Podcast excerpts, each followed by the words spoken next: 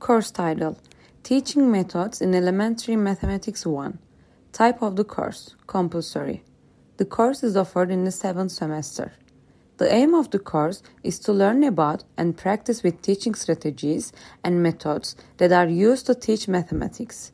The content of the course is as follows Overview of teaching and learning methods and strategies, planning learning tasks, implication of teaching strategies and methods in the class.